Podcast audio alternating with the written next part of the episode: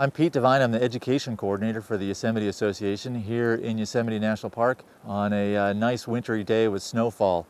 Uh, you can hear Yosemite Falls in the background just off to my right and the Merced River very popular with many people in the summertime as a great place to, uh, to splash and play and float on a raft. But right now it looks more like part of an Ansel Adams photograph where our winter world of Yosemite is done in black and white. Very different from the summertime.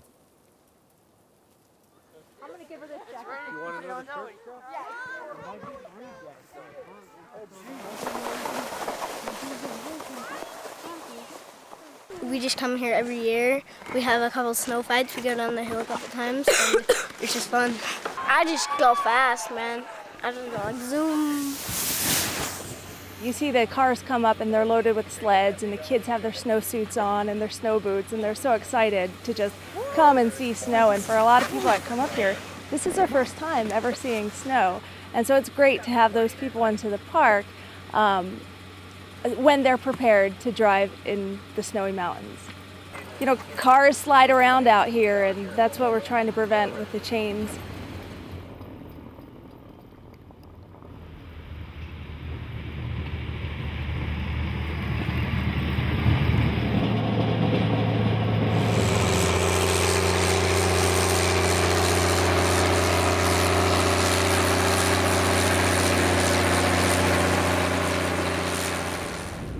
So we're en route to Badger Pass ski area, which is a downhill ski area within Yosemite National Park. And so this is the road in the wintertime where I get called to respond to the majority of motor vehicle collisions. Today we're expecting four to seven inches of snow. And uh, tomorrow morning, two to three feet of snow above 6,000 feet. So we're expecting to see a significant amount of snowfall people are on vacation. They've had these vacations planned for months.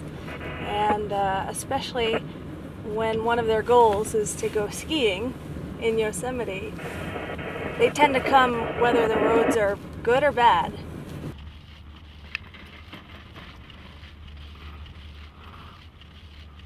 We're at uh, Badger Pass ski area, the oldest ski area in the state of California.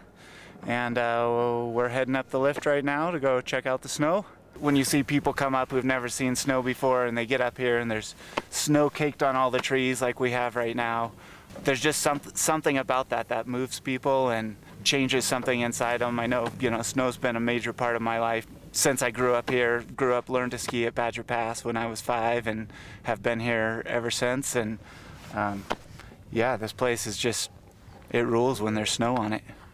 We can get amazing amounts of snow overnight.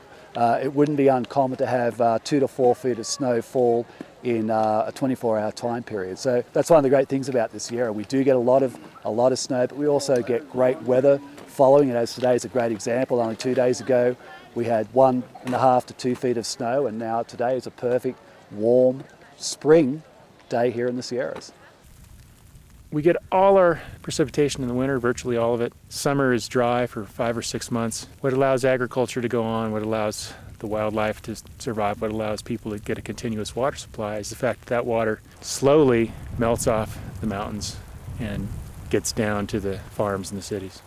And winters, when we only get a few of those storms, it's going to be a dry summer. Uh, it's going to be tough on the farmers. And years when we we get a lot of those storms, then we're we're fat. We're better off. So what that means is our entire snowpack might consist of three to five storms in a winter. And so the difference of one storm or not uh, makes a significant difference in the available snowpack uh, for all the processes that depend on it. The Sierra Nevada supplies 50% of California's water supply.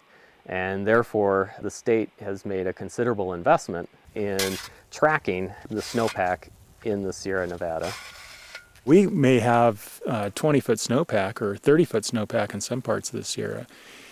And not only is it amazingly deep, but it's amazingly wet. So in a in a wet year, we may have 10 feet of water sitting on the ground in the snowpack, which when you multiply that over the entire range is an enormous amount of water.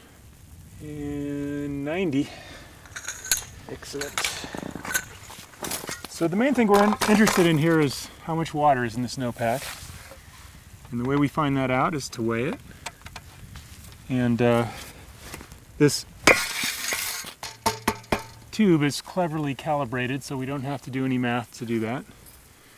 Folks who are operating the dams use this data to determine how they're going to manage their dam. If they know how much water is going to be coming later in the year, they can make better decisions about how much water released now versus later. Uh, it's used legally to divide up the water. How much water are the salmon going to get? How much water are the farmers going to get? How much water are the cities going to get? That's based in part on these measurements. These records we're, we're collecting out here, this data is being used in part to see how the climate's changing. And in fact, we can now see that the snowpack is melting off earlier in the year. We're not getting as much snow lower down. That is forecast to continue. And if it does continue, the state is going to be in worse and worse shape because essentially the size of this reservoir is shrinking. And the length of time that it, this reservoir is holding the water is getting shorter and shorter. Last year, we were at about the same level of, of snowpack, and we had a historically dry year, the, one of the, the driest springs on record, because snow basically stopped. And so what we're waiting for right now is we're at the same critical juncture. Will we get more snow after this point or not? And that will determine uh, what this water year is like for the state of California. Think about most of the people who here in California, they live uh, down around sea level. So for them, uh, the whole idea of snow, it's just something so foreign to them. And they do, they get up here and they get all giddy and the first thing they want to do is pack a snowball together and throw at their friend and then they want to build a snowman and, and then the next step is to, uh, well, we can slide on this. How about we go tubing or go skiing or snowboarding? So, you know, just for a lot of people, it is just a novelty. I enjoy the, the freedom of getting around on a winter landscape, particularly with skis. In the forest, there's a lot of down trees. It's often difficult to go cross country. And that changes completely in the winter. A lot of the magic for me of the wintertime is just how amazing it is to slide down hills, being able to control yourself, get where you're going, but just have a blast while you're doing it. It's a great way to travel through the woods. We do a snow survey in the north end of the park. It takes four days. We ski and hike close to 50 miles. I've done that survey a whole lot of times, and we've never seen a visitor out there. We've got the place to ourselves, and it's gorgeous. It's like another Yosemite. There's Yosemite, and then there's Yosemite in winter. It's a different national park and a different experience to get out and explore it in the snow.